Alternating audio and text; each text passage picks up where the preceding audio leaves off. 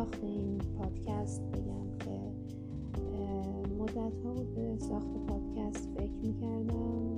بسیار طراحی شده و دقیق و درست این اپیزود برخلاف اون چیزی که در ذهن داشتم.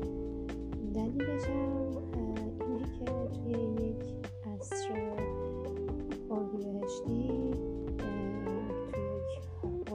کوچیک گیر افتادم به دلیل کرونا نمی‌تونم که از اتاق خارج بشم. و احساس کردم که شاید تنها کاری که می‌تونه قدری این روزها رو قابل تحمل تر کنه تولید پادکست هست.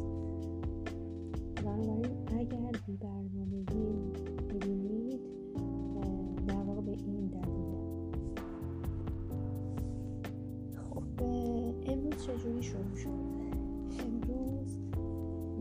همیشه خیلی زود شروع شد در حالی که قرار نبود اتفاق ویژه بیفته.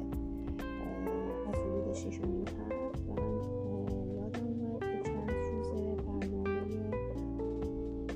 بهاری خواندن داستان در شبهای بهار 1400 رو ناقص گذاشتم. و دلیلش هم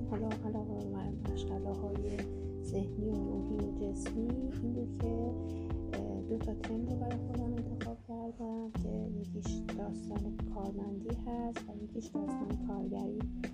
و دارم سعی می‌کنم نیمه اول بهار رو با داستان کارمندی به پایان ببرم. خب تعداد آثاری که پیدا میشه چندان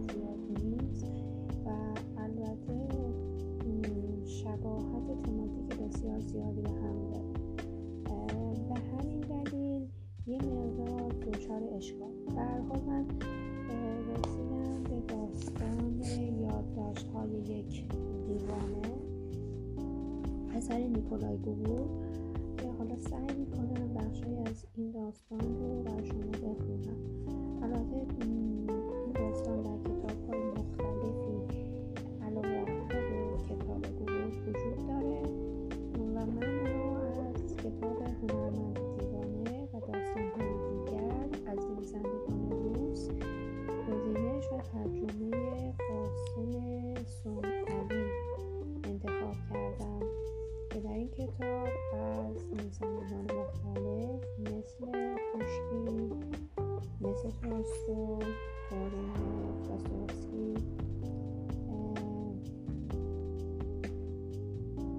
چوخوف گورکی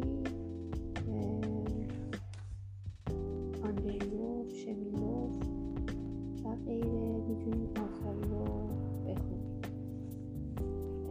این داستان رو اولین بار من داشتم میخوندم و خودم خیلی جالب بود. گرچه خب همه حقوق رو با داستان شنل می‌شناسن و روایات مختلفی وجود داره که به عبارت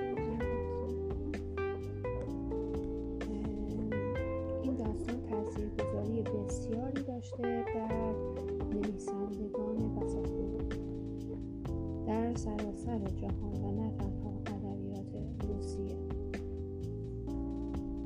اما داستان یادداشت‌های یک دیوانه داستان بسیار جذابی است.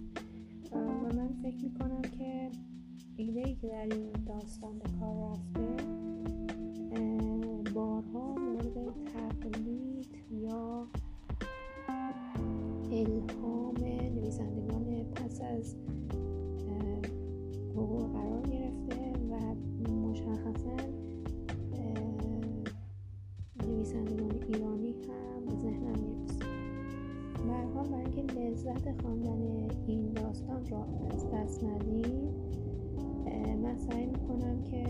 بخش کوچکی از این داستان رو برای شما بخونم و امیدوارم که شما این داستان رو کامل بخونید.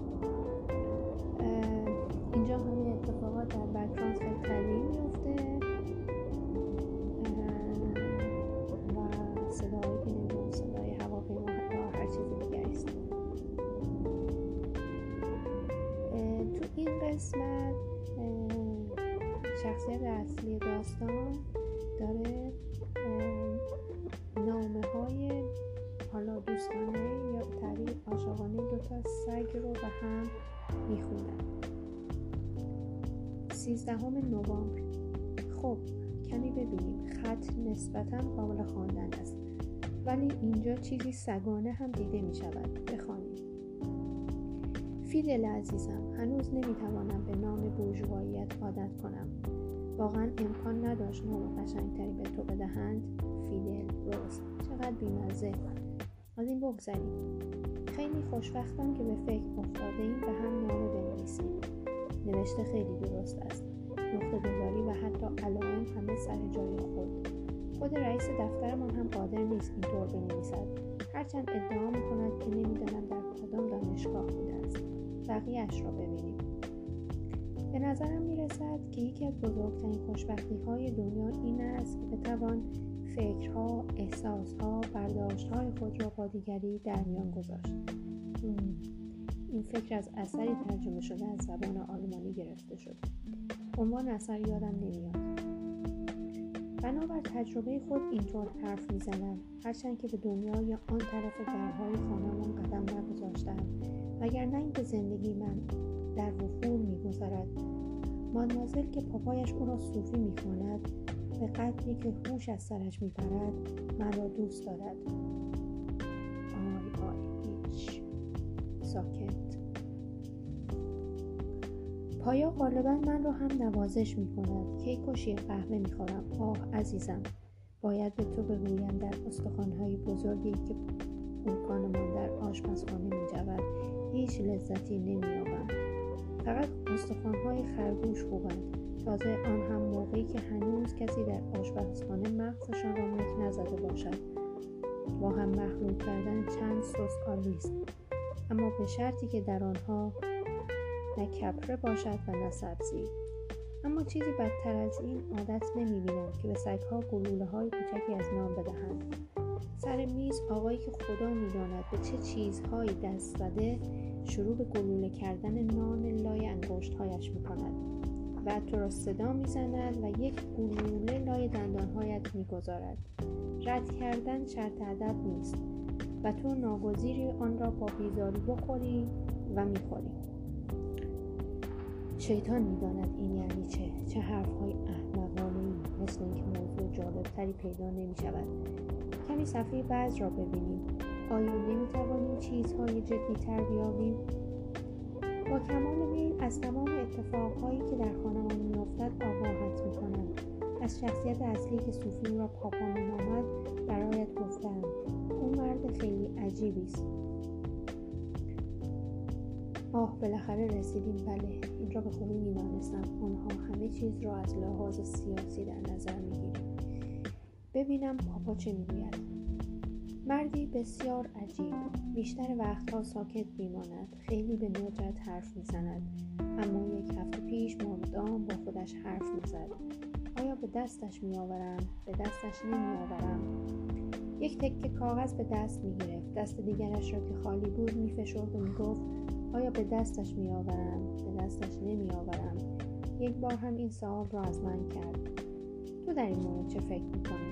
به دستش میآورم یا نه؟ من مطلقا چیزی نفهمیدم. چکمش را بو کردم و دور شدم. عزیزم یک هفته بعد پاپا کاملا شاد به خانه برگشت. طی تمام طول نیمه اول روز آقایانی اونیفرم پوش به دیدنش آمدند که نمی‌دانم بابت چه چیز به او تبریک می‌گفتند. او سر میز بینهایت شاد بود. طوری شاد که هرگز او را آنطور ندیده بودم. و شروع به لطیفه گفتن کرد. پس از صرف غذا من را تا حد گردنش بالا برد و گفت کمی نگاه کن ببین اینجا چیست. یک روبان کوچک دیدم. بویش کردم. ولی هیچ عطری حس نکردم. آخر سر آن را کمی لیسیدم به نظرم کمی با نمک رسید. به نظرم این سگ کوچک به خودش اجازه می‌دهد مواظب شلاق هم باش پس او جاه طلب است. دانستنش خوب است. و به همین ترتیب یادداشت های یک دیوانه اثر نیکولا ادامه پیدا می‌کنه که امیدوارم شما هم داستان کوتاه رو بخونید و از خوندنش در لایه اول لذت ببرید و در لایه های بعد درگیر پیچیدگی های روحی شخصیت اصلی بشید. رو با برگزیده ای از داستان به پایان می‌برم و امیدوارم که در روز و روزهای آتی باز هم از همدری سخن بگیم در پادکست اولین و آخرین. پیام به کام و خدا نگهدار.